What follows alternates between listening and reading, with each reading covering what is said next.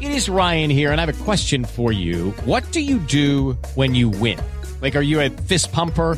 A woohooer, a hand clapper, a high fiver. I kind of like the high five, but if you want to hone in on those winning moves, check out Chumba Casino. At ChumbaCasino.com, choose from hundreds of social casino style games for your chance to redeem serious cash prizes. There are new game releases weekly, plus free daily bonuses. So don't wait. Start having the most fun ever at ChumbaCasino.com. No purchase necessary. VGW. Void were prohibited by law. See terms and conditions. 18 plus. Hello, it is Ryan, and we could all use an extra bright spot in our day, couldn't we? Just to make up for things like sitting in traffic, doing the dishes, counting your steps, you know, all the mundane stuff. That is why I'm such a big fan of Chumba Casino. Chumba Casino has all your favorite social casino style games that you can play for free anytime, anywhere with daily bonuses. That should brighten your day a little. Actually, a lot. So sign up now at chumbacasino.com. That's chumbacasino.com. No purchase necessary. VGW. Void were prohibited by law. See terms and conditions. 18 plus. Hey guys, it is Ryan. I'm not sure if you know this about me, but I'm a bit of a fun fanatic when I can. I like to work, but I like fun too. It's a thing. And now the truth is out there. I can tell you about my favorite place to have fun. Chumba Casino. They have hundreds of social casino style games to choose from with new games released each week. You can play for free anytime, anywhere and each day brings a new chance to collect daily bonuses. So join me in the fun. Sign up now at ChumbaCasino.com. No purchase necessary. VGW. Void were prohibited by law. See terms and conditions. 18 plus.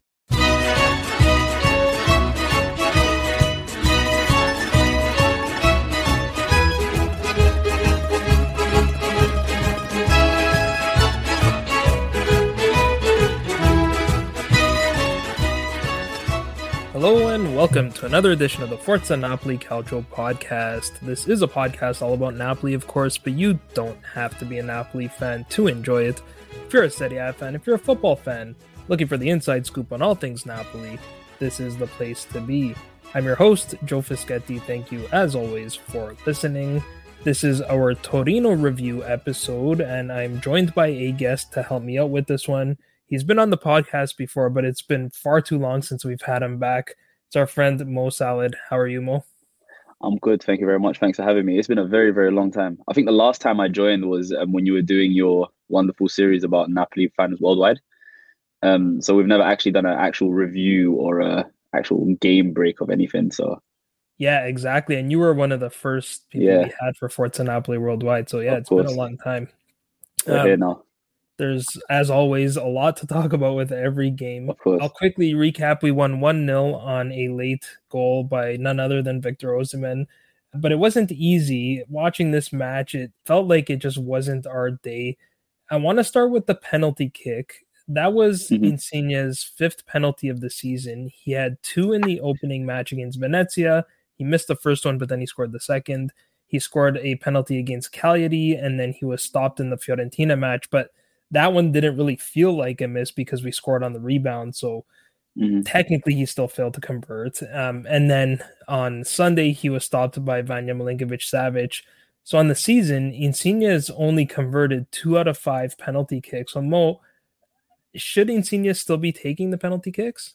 Over the last couple of weeks, I mean, because of the international break and stuff, Napoli fans in general have been having this discussion and talking about who should replace him and stuff. I think Insigne should come off penalties simply because every single time he steps up, you don't know whether he's going to score or not. Like it's it's really is 50-50 and that shouldn't be the case with a penalty kick. I mean, you're supposed to score more than you miss and this season he's missed more than he scored. So um, I think we should take him off. Um, I, I know Spalletti's come out and said um, he's not going to replace Insigne. So I mean that puts that discussion to bed. But um, if you're asking me, I think he should because I mean, even spanning back to the end of last season, he was missing. It was very um, up and down. So um, I guess he should, but I don't think he will simply because he's the captain and he's the leader of this team.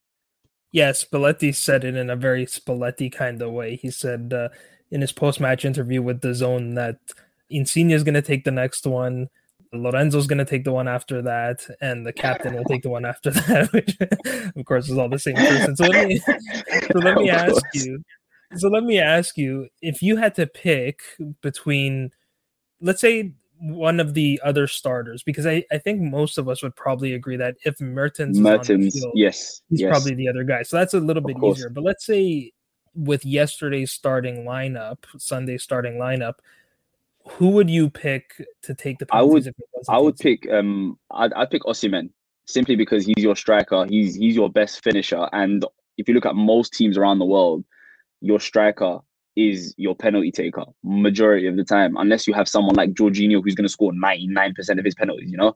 So I would give it to Osimhen. Osimhen takes them for Nigeria. He took a few for Lille before he signed for us. And he, I mean, I, I'll take Osimhen to score the majority of his penalties. So I'll give it to Osimhen. And also, um, we want him to be top scorer, and every other player that he's fighting with to be top scorer is a penalty taker, Immobile, etc. So I'd, I'd give it to I'd give it to him. Yeah, I think that's a fair shout. Personally, I'm a little bit on the fence. To be honest, I didn't I wasn't aware that he takes them for Nigeria and, and that he, He does. did for uh, Lille as well. So that that gives me a bit more confidence. I was a little He bit didn't take them he's not-. He didn't take them consistently for Lille. He took them from time to time, but he did he did take penalties for Lille, and, and most of the time when Nigeria have a penalty, he he's the one that steps up. Okay, yeah. So I think that probably makes him the uh, the most probable player other than Insigne to take them. Uh, What do you think about someone like a Fabian or a Zielinski? Maybe those are a couple of names that other people are kind of throwing their hats into the ring. I wouldn't mind Fabiano Zielinski because we know they're two of the best shooters on the team. So um, I would I wouldn't mind them taking our penalties for sure. I mean, of course, I, I don't want to insult Insigne in any way whatsoever, but like anyone but Insigne at this point, because he just it's not even a thing where he can't strike the ball because we know Insigne can shoot and score from anywhere. It's just a matter of he just doesn't look confident taking penalties, and every penalty is different from the other. Like you know, with Jorginho, you know exactly what, what you're going to expect. Sorry, with Ronaldo, you know exactly what you're going to expect. Like he's gonna he's gonna shoot it, whether he misses or he scores. Jorginho, he's gonna do his little starter step, whether he misses or he scores. Every time Insigne scores or he misses, he's changing the way he takes them. Yesterday, he tried to take them like Jorginho. The week before, he tried to take them like Ronaldo. Then the week before that, he went top corner. So it's it's kind of even he's not sure what he's gonna do when he steps up. He's just kind of hoping that it goes in. And I don't know if that's a great tactic for taking penalties. Yeah, it's almost like he's gotten into his own head now. Do you think? I personally don't believe this, but I'm curious to know what you think because some media have thrown this this idea out there. But do you think his play at all could be impacted by the fact that his contract is being negotiated? No, not at all. I mean, the, the media says a lot. I don't I don't believe he's what are they saying that he's playing poorly because of his contract or he's playing better or he's missing penalties because of the contract? Like is it what what are they implying when they say this guy? Don't know. Because Insigne has been very, very good other than penalties this year for Napoli. Yeah, I agree. I I don't think it has anything to do with it. I think he's been a complete pro. I think um statistically, like if you look at his scoring numbers, they're down from last year, but I don't use that as a gauge as to how well he's played because I do think he's played just as well. He just hasn't scored and assisted as much. One of the reasons that may be is because last year there was a lot more on his shoulders because no one else was Yep. scoring and assisting. This year the goal scoring has been spread. I mean, obviously your striker's scoring the, the bulk of your goals. Fabian scored a few goals. Zielinski scored. Elmas has scored. Politano has scored. Lozano has scored. I mean, everyone else is scoring, so there's less onus on him to score, and he can just create and have his game. I mean, um, even though his numbers are not showing up on the stat sheet as goals or assists, I'm sure if you look at the advanced metrics as um, chances created and accurate shots, that his play has all, all of these extra statistics um, that you will know if you watch Napoli is that he's been very, very creative. He's putting the ball into the box, and a lot of things that he's doing is creating goals for Napoli. So um, maybe he's, he's not scoring or assisting, but he's creating a lot. There's also been a change in our approach, right? Like Osimhen is very much the focal point of the attack now. Like how often do we see where as soon as we get the ball to back, we play an, immediate long ball to Osimhen and let him go chase after that. And we're seeing those numbers show up on on Osimhen's stats, obviously. And and that was something we were all kind of expecting from Spalletti because his number nines do tend to thrive in his system. The other thing is you mentioned Insigne having to bear more of the responsibility last season. I was actually comparing his stats, and I think he missed two games due to injury in the first eight. So if we look at his first eight appearances, so the first 10 games of the season, two of his goals came in the final two games, and that was after Osimhen picked up his shoulder injury on the international break. So I agree. I, I don't take any of that to mean I think this is the media just trying to create That was that was also the case when Higuain was scoring 25, 30 goals a season. Insigne wasn't scoring that many goals. and there was a lot of pre-assist, so to speak, where um, Insigne would cross the ball to Callejon, Callejon would get the actual assist, but that goal was created because Insigne was the one who put the killer pass in. So I mean, these things won't appear, but if you watch Napoli consistently and regularly, you will know that Insigne is very, very influential, and a lot of the things that we do happens because of the left side and what Insigne is is doing, coming inside, cutting in, and making those passes, drawing defenders in, dribbling, etc., etc. So um, Insigne is not scored, but he's played very, very well for Napoli this year. I agree. Last thing I want to ask you about Insigne before we move on is when he was taken off, he looked visibly upset. I think he kicked a water ball or something. Is that something we should be worried about at all? Um, the way I interpreted that, and maybe that's just because um, that's just how I am. I interpreted that as Insigne being frustrated with himself for missing the penalty and him at himself rather than being annoyed with Spalletti. Because um, I mean, Insigne has been taken off millions of times, and when Insigne is playing well, when he comes off, he's good. I mean, Insigne, if he had scored that penalty and it was one-one and Insigne was taken off, he would have probably been less frustrated. But I feel like it's the fact that he believes that at that time because when we scored he was the most relieved because he's the one that missed the penalty so i think it was more of a frustration on himself rather than anything else so that's how I interpret it, and I don't think the problem there at all. Yeah, he kind of got bailed out by the goal, so that's sort of the relief that he had. One thing that Spalletti is doing differently than Gattuso did is he's managing Insigne's minutes a bit more. With Gattuso, Insigne played almost every minute of every match. Every single second of every single game. Napoli are winning 6 0 going into the last 20 minutes, and, and he'd rather take off a centre back than take off Insigne. I mean, that was, that was, I didn't get it, but he is, he is managing them very, very well. Yeah, with Spalletti, Insigne's only played the full 90 in one match this season, which was the, the season opener against Venezia. Other than the Spartak Moscow match where he was removed early because Mario Rui got the red card, so that was more of a tactical decision. This was the first time that Spalletti took Insigne off with the game sort of still in the balance. All the other games we had at least a one goal lead. I found that interesting because I believe Insigne made a comment to Spalletti when he was taken off in after the Fiorentina match, something to the effect that I, I could have kept on playing. And Spalletti in his post-match conference said that that's what Insigne told him, and that next time he'll let him play more. So I thought it was interesting that he still went ahead and took him off anyways.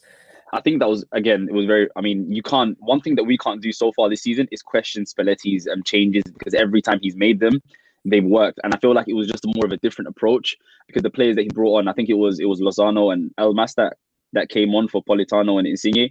Um, and I think Spalletti was trying to go for a more direct approach rather than um, the slow build up, which is what Insigne provides. So from a tactical point of view, I, I understood it. I don't think anyone should be annoyed. I don't think Insigne is annoyed himself. I mean, I think he knows he knows what's going on. So I, I doubt that will ever be an issue.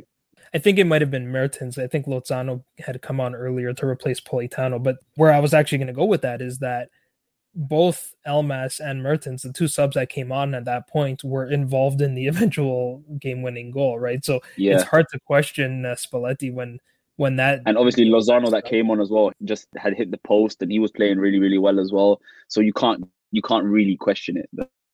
Yeah, and the other thing is I think Spalletti spends more time, with all due respect to Gattuso, he seems to be very mindful of the schedule and what's coming up next, right? And maybe he would have left Insigne in longer if Ounas wasn't hurt, but with Ounas hurt, we probably need to rely on Insigne for at least one of these two games against uh, Legia Warsaw in the Europa League. Maybe we'll see Elmas play on the wing, but again, I think yeah, it's nothing against the player. He's doing what's in the best interest of the team, and it's paying off.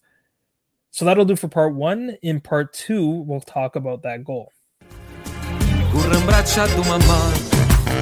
non scema picciri, tutta verità, che mamma te può capire. E chi c'ha mamma non piange, è vero? Ma se non soffi non cade il velo Che ti fa vivere in bianco e nero. Un uomo libero segue la sua strada Anche se è sbagliata. Ci vediamo alla prossima cazzata. Non pensavo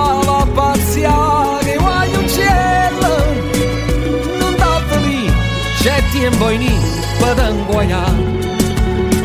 Chi desidereva sempre Quei modi di fare, nobilitare. Guardate la piccina Casio dice a papà. Non sono lo scemo di prima. Sa come va a finire L'amore a vent'anni, ho solo vent'anni. E passa e spazza sotto a sto balcone Ma tu sei guaglione. Tu non conosci le femmine Sei ancora così giovane. Tu sei guaglione che te mi in capo Va giù con pallone Che donna di sti lacrime a te non mi fa ridere. Corro in braccio a tua mamma. Due modi di fare, nobilitare Non può scema piccoli Che sono le sei di mattina, sei di Prima mattina tutta verità. Non sono lo scemo di prima, di Che prima. mamma te può capire. L'amore a vent'anni, ho solo vent'anni. Welcome to part two of the Forza Napoli podcast. I want to talk about the goal next. It was Osimhen's eighth goal in all competitions. Mo, what did you make of that goal? I don't know if you've seen my Twitter, but the most, the thing I was most impressed about from that goal was Koulibaly. That was just for me winning the ball, completely sending the midfielder the other way, getting into the box, playing those intricate one twos with. I mean, the the play, the build up play before the goal was just as good as the header. I don't think anyone, when that ball was in the air up for grabs, I don't think anyone doubted that Osimhen would be the one to win it. But it's just the play that happened before the goal, which was just incredible to see. And we've seen that so many times now. And what, what impresses me the most with Napoli this year is we can score in so many different ways.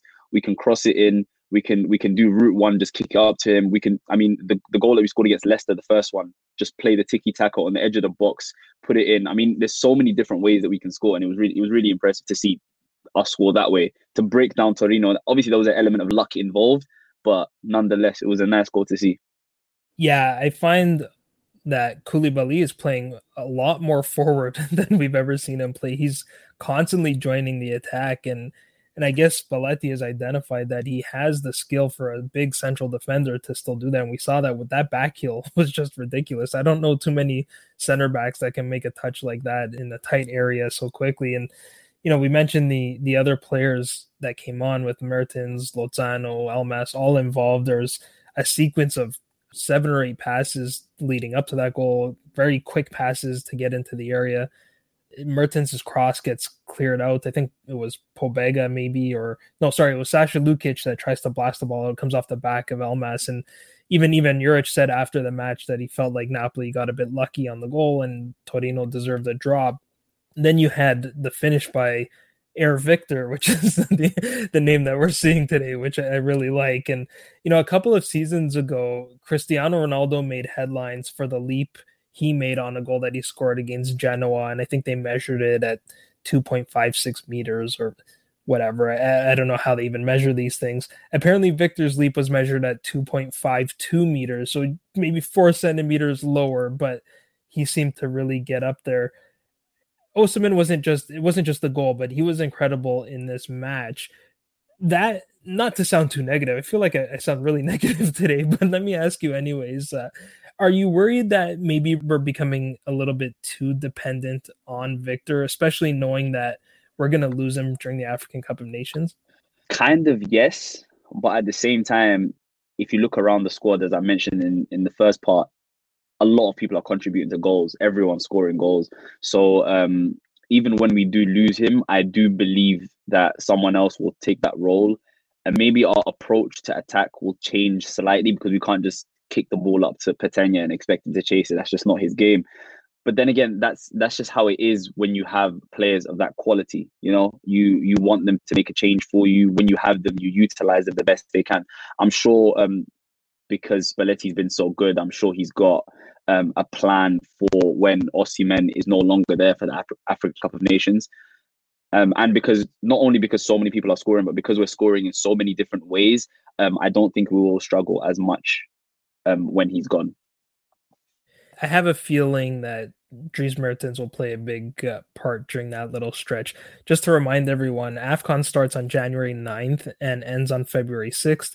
Usually the players join their respective nations a week before the tournament starts. So that means that assuming Senegal, Cameroon, and Nigeria all make it to the semifinals, because there's also a third place match. So anyone who gets the semifinals will play one more match.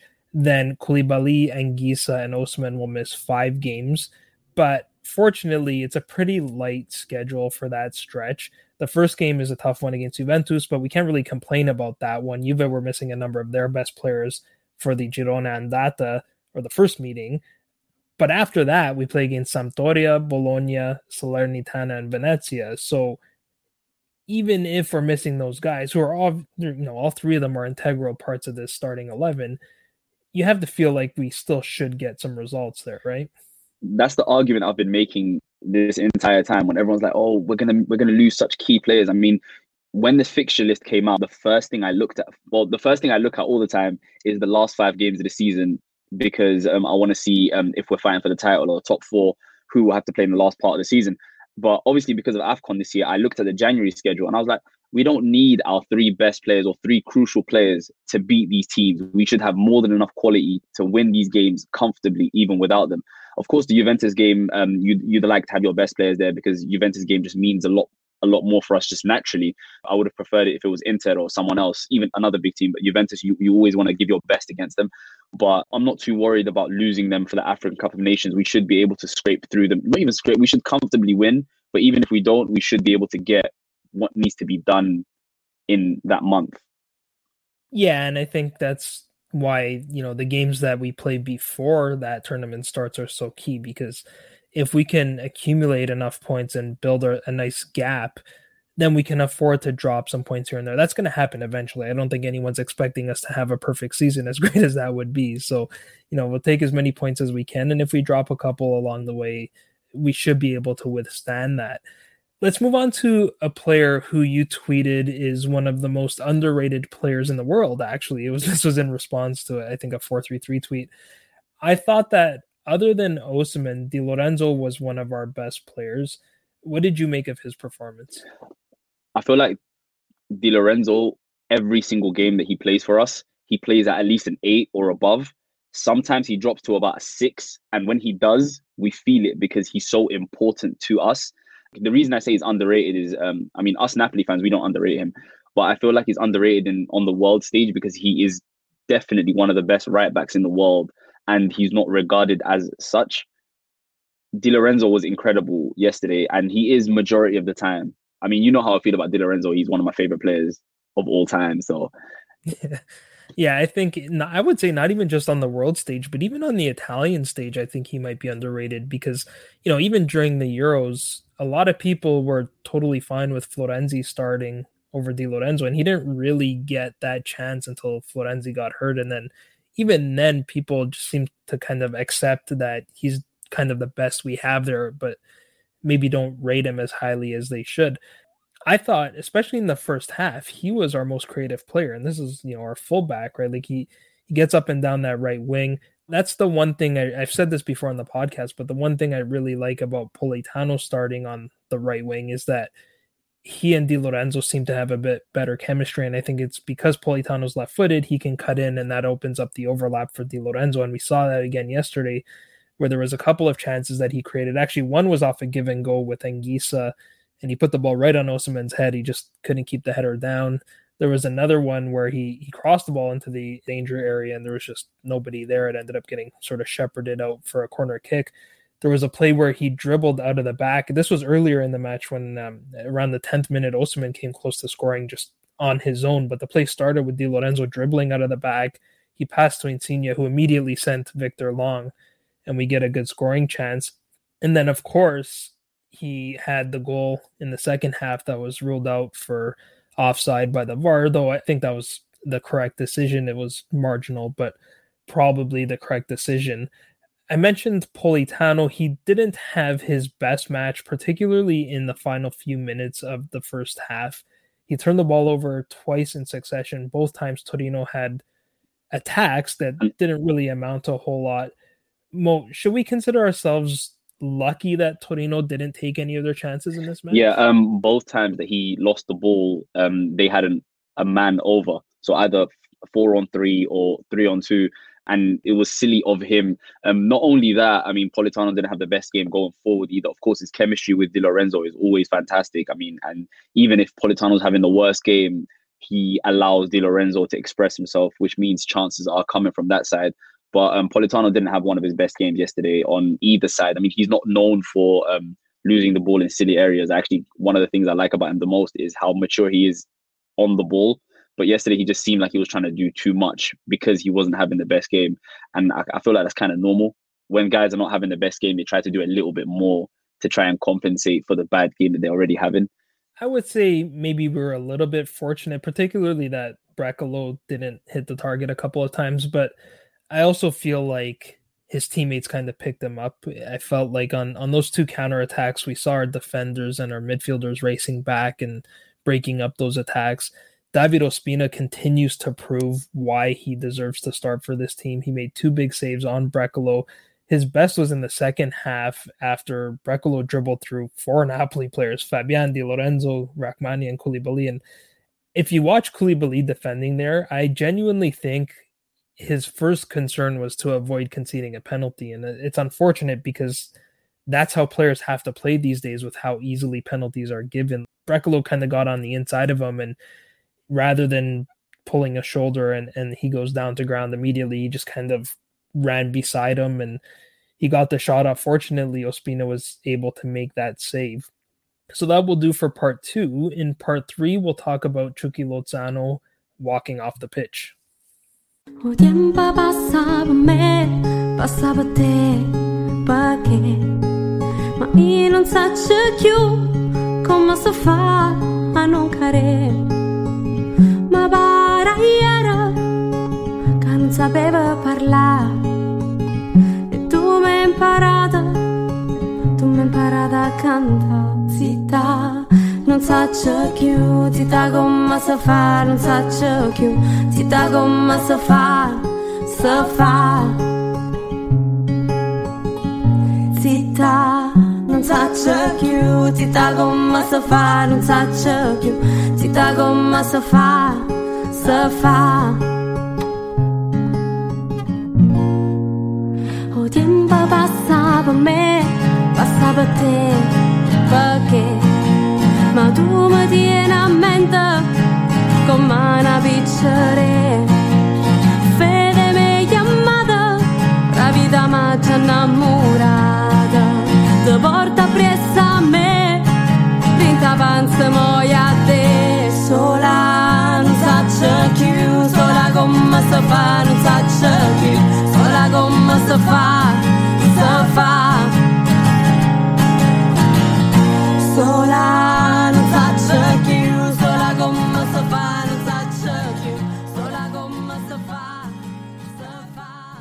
Welcome to part three of the Forza Napoli podcast. Let's talk about Chucky Lozano's brief appearance in this match. We talked about Politano's struggles earlier.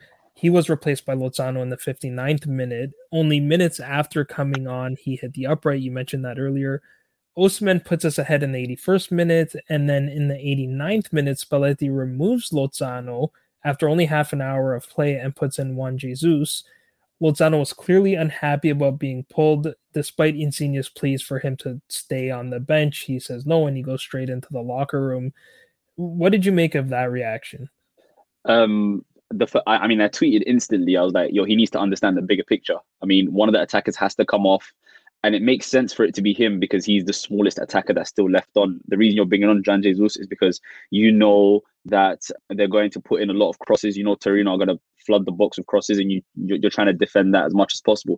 It's it's the bigger picture. You're trying to hold on to a lead. It's a hard fought goal that you scored. You've got ten minutes to hold on to it. I mean, I, feel like his uh, reaction was a bit over the top and a little dramatic, especially when he didn't come out to celebrate with the team. That kind of threw me off a little bit. I can understand where he's coming from, but he needs to understand there's more there's more important things and bigger things than just his playing time. I understand the embarrassment and whatnot. You come on and you're taken off, but you, you can't react like that, especially when um when the goal is a title. At the end of the day, you can't act like that. Yeah, a lot of people didn't like that reaction. A lot of people didn't like Insigne's reaction when he was taken off either. For me, I mean, I like to see our players pissed off because it means that they care, right? Like they want to play. So that's good. But yeah, the optics weren't great with him going into the locker room. It kind of made him look selfish, and the team always has to come first. Obviously, in the heat of the moment, he's not thinking about tactics, which we know is the reason why Spalletti took him off. And, you know, he's a professional player. Maybe he should have been thinking about that. Spalletti obviously felt that the one goal lead was worth protecting for the final minute plus stoppage time. So he brought on Juan Jesus to play with a five man back line. Now, you could possibly question whether Spalletti should have taken off Osimhen instead of Lozano. To me, the simple explanation is that Osimhen is better in the air, and typically in those final few minutes of the match, because of his height, obviously, the you know the opponent's just going to launch the ball forward into the area, and you know we've seen Osimhen even defending on corner kicks. He's very good at clearing those balls out. So that was He's the- he's always he's always the first. He's always the person on the front post. Like he's always Yep. the, and and he because he's so tall and he he has such a huge leap on him. Um, even before the ball meets the front man, he's clearing it away. So it makes a lot of sense. Yeah, and, and the other thing is that um, for all the good that Lozano does, which he does a lot of good, he's not the greatest defender. One of the chances that Brekalo had, one of them in the second half, happened because Lozano just stopped tracking his man. Brekalo made the run at the back post. Unfortunately, he skied his shot over the bar, but you know, I think that may factor it into as well. I've I've mentioned on on the podcast before that I think Politano tends to be the preferred option especially in closer matches because he's the better defender between him and Lozano. And on this night, Politano was having a bad night anyway. So so Spalletti brought on Chucky, and you know at the time we needed to score. Credit to Spalletti though, I thought he did a good job of downplaying the situation after the match. He said in his post match conference that he understood why Lozano was upset and he did say, even though Lozano didn't come out onto the field and congratulate his teammates, he did say that he congratulated them in the locker room. Now, maybe he was just doing that to not make this more of a story than it needed to be. But, you know, again, it looks like Spalletti got his decisions right because we didn't concede the goal. Another thing that's becoming a bit of a, a trademark with Spalletti is we seem to be doing really well on set pieces, which is still something I'm not used to. um, you know, the the Di Lorenzo uh, penalty that he won started with yet another set piece where Insigne plays a short pass from an area where you would have expected a, a ball in the air. He plays it on the ground, and Lorenzo gets fouled. What do you make of all these set pieces? Because we've seen a whole variety of them at this point. As you said, I'm, I'm it's still very very confusing to me after after almost a decade of watching Napoli. um, we're finally seeing some creativity, and um, we've seen every type of set piece. We've seen um, we've seen literally every type of set piece. We've seen things that we see in video games. We've seen playing on the ground. We've seen playing out wide and then crossing it in. It shows that we're actually working on it in training rather than just okay, let's put a corner in. Let's hope that Koulibaly or Osimhen or one of the centre backs gets it head on it. We're actually working on it. We even had a set piece, um, a free kick that was disallowed yesterday with uh, when Di Lorenzo scored and it was offside. Like we're actually we're actually practicing it, and it's and as as I said um in the first and second part, we're scoring in so many different ways, which is very very nice to see. And yeah, I feel like Napoli haven't even hit top gear yet in terms of going forward and um, the fluency in attacking play but we're still managing to get goals, which is which is another positive sign. Yeah, like in a way, these set pieces are kind of making up for for that lack of fluidity that you know will come just with time. Even that Di Lorenzo goal that you mentioned, the free kick where the ball was taken from, that started with a set piece from a corner kick where it looked like Politano was coming short to receive the pass, and then as he turned back, Insigne played another short pass. I think it was to Zielinski, and he got fouled by Linetty or someone. And then, you know, that sets up the goal that was ultimately ruled out. We had another one where it looked like they were going to run the set piece that they used against Fiorentina, which was sort of a little bit of trickery with Zielinski, but this time Insigne took it. So they're messing with opponents who are maybe trying to anticipate some of these set pieces because there's so many. And then there was one where Zielinski and, and Insigne lined up, uh, stood over the ball together, and Zielinski just did a little touch pass to Insigne. And next thing you know, he played like three give and goes to get into the area. And Insigne tried to win a penalty and he didn't get the call. But yeah, these set pieces are really standing out to me as sort of a signature of Spalletti right now. Again, the more ways you can score, the more chance you've got winning games. If we can't score with our fluent play and fluidity passing the ball, then you can cross it to Osimhen. If that doesn't work, then um, you win set pieces, and set pieces will um, that will result in goals. So, as you said, it's a staple of Spalletti. Um, we're just scoring in so many different ways, and we're finally um, taking advantage of being much bigger and more athletic than teams now by putting in good crosses. You know, I was thinking about this, and you know me, I'm I'm the last person that's gonna admit if we're favorites to win the Scudetto. But one thing that stood out to me about Conte's Inter that won the Scudetto last year was the productivity they got from their center backs with Skriniar and de Vrij scoring on these set pieces, corner kicks. We're seeing the same thing. We have Koulibaly two goals, Rrahmani two goals. So, you know, that to me can only be a good sign if we're doing the things that the team that won last year's Scudetto were doing. Let's close with something a little bit lighter. We wore our new special edition Halloween kits for for this match. Uh, what did you make of the Halloween kits?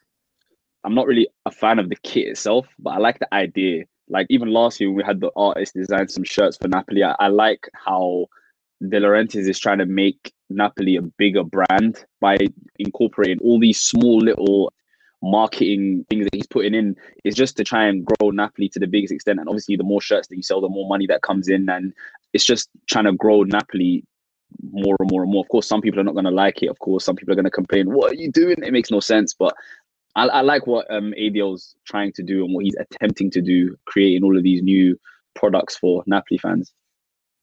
Yeah, I agree. I think in terms of the the shirt itself, they always seem to look nicer on the players. You know, when they're with the full kit, I, you know, the shirt itself maybe looked a little bit busy with the spider web, but when you put it with the solid black shorts and the black socks, look totally fine to me.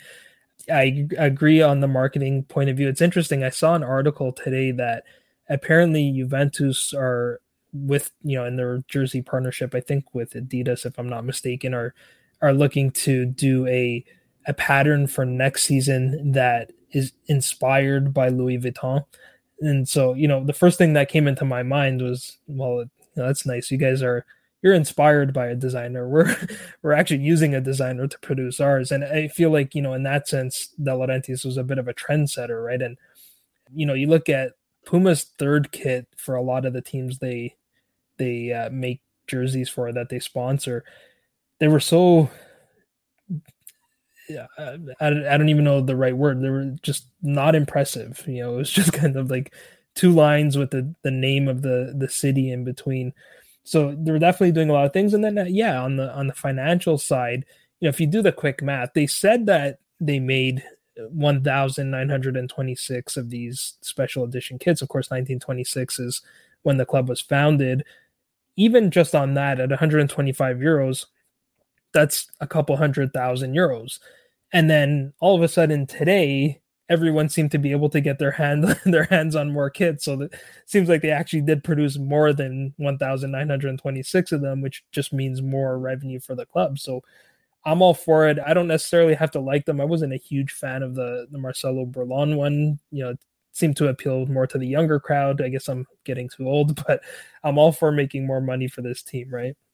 Absolutely. I mean, especially in a pandemic year, you need to try and uh, make as much money as possible. I mean, those couple of hundred thousands extra that you make will will make up for the seats that you're missing in the stadium because you know the capacity is limited. So, I mean, I mean, ADL's always been creative. He's always been a trendsetter, and he's always been a different type of owner to what the usual owner is like.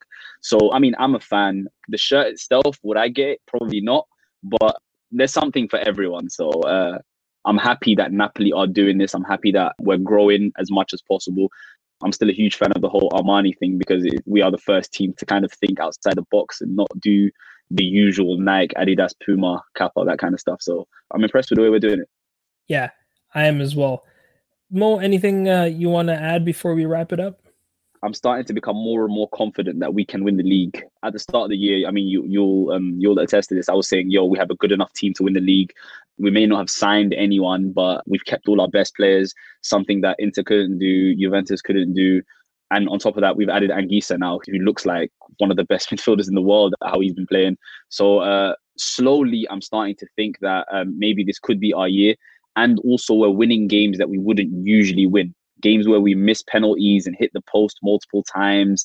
A game like yesterday, of course, we've said this for multiple games before, but a game like yesterday, usually Napoli don't find a way to win it. If anything, one of the Torino, one of their shots go in and we end up losing that game 1-0. So knowing that Napoli haven't even hit full gear yet and we're still playing like this, we're still finding ways to win games, it's a good sign. And I think I'm, I'm very, very optimistic. I always think, yeah, Napoli will win the league. but I'm I'm very hopeful, and I'm kind of um, I think we are favorites. I think we are we are the best constructed squad in the league, and if we don't get injured and we stay healthy, I think we should be able to win the league without much of a um, challenge from anyone else, in my opinion.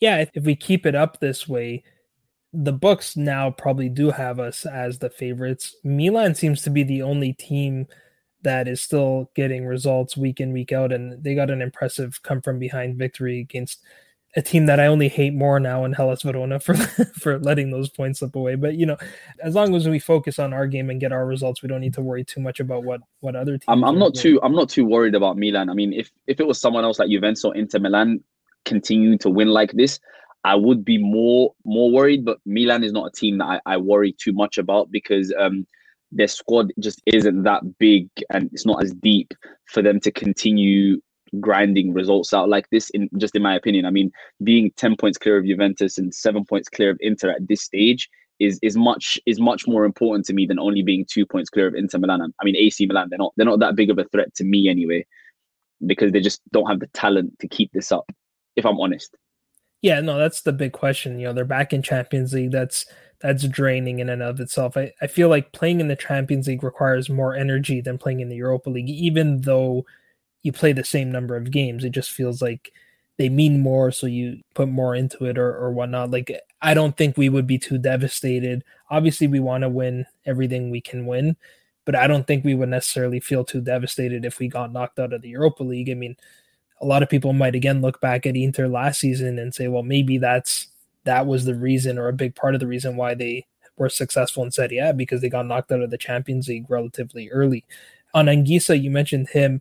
At this point, I mean, there's obviously a long way to go, but I can't name a better signing in all of Serie A, especially when you consider the price we paid. Like, you could look at Tammy Abraham for Roma, but they paid a good amount of money. I think it was They- forty they, million. paid for him. 40 they paid 40 million for Tammy Abraham he's been a great signing but um I mean Anguissa for free this year and for 12 to 15 million in the summer is such a bargain. It's ridiculous. And it just seems like he's that player that Napoli have been missing since Allan stopped playing well.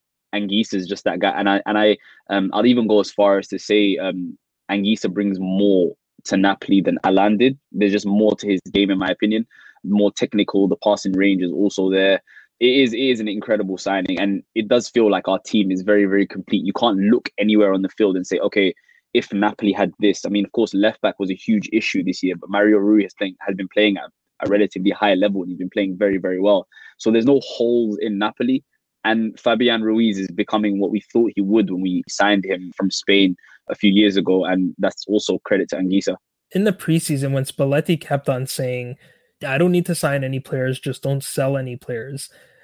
My initial reaction to that was, okay, he's he's kind of been told by the owner coming into this arrangement that it's going to be a tight summer. We're not going to spend that much money, so why not say that?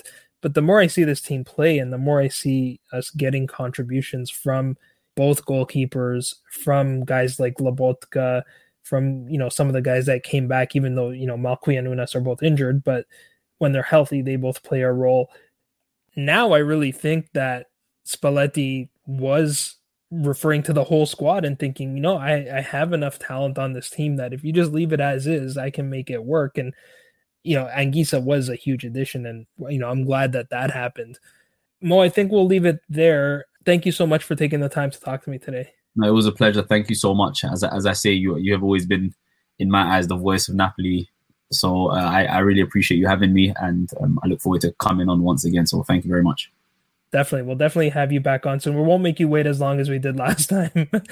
you can find Mo on Twitter at Salad NFL. By the way, if you're looking for great NFL content, and I know, you know, with in Europe, the NFL is really blowing up these days. So for any UK listeners, definitely check Mo out if you don't already. It's at Salad NFL.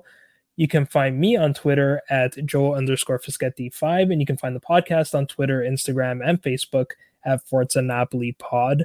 I'll be back very soon to review our Primavera and Femminile matches over the weekend, as well as to preview our Europa League match against Legia Warsaw.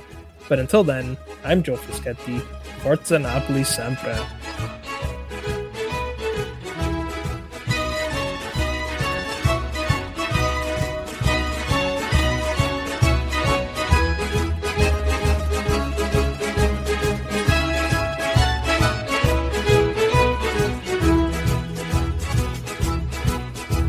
Ay sen anavine mele sayette tu sayado Tu sayado Ma dos tu cuore ingrato chiudi spiette fa meno po' Fa meno po' Adollo fuoco coce ma si fuie e lascia sta. E lascia sta. E te corri a piezo non te struie sulla guardare Young blood.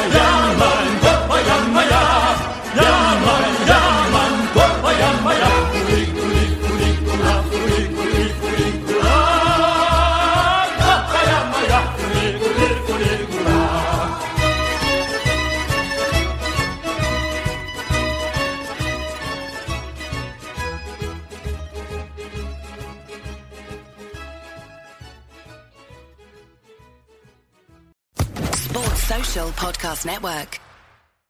With Lucky Land slots, you can get lucky just about anywhere. Dearly beloved, we are gathered here today to. Has anyone seen the bride and groom? Sorry, sorry, we're here. We were getting lucky in the limo and we lost track of time. No, Lucky Land Casino, with cash prizes that add up quicker than a guest registry. In that case, I pronounce you lucky. Play for free at LuckyLandSlots.com. Daily bonuses are waiting. No purchase necessary. Void where prohibited by law. 18 plus. Terms and conditions apply. See website for details.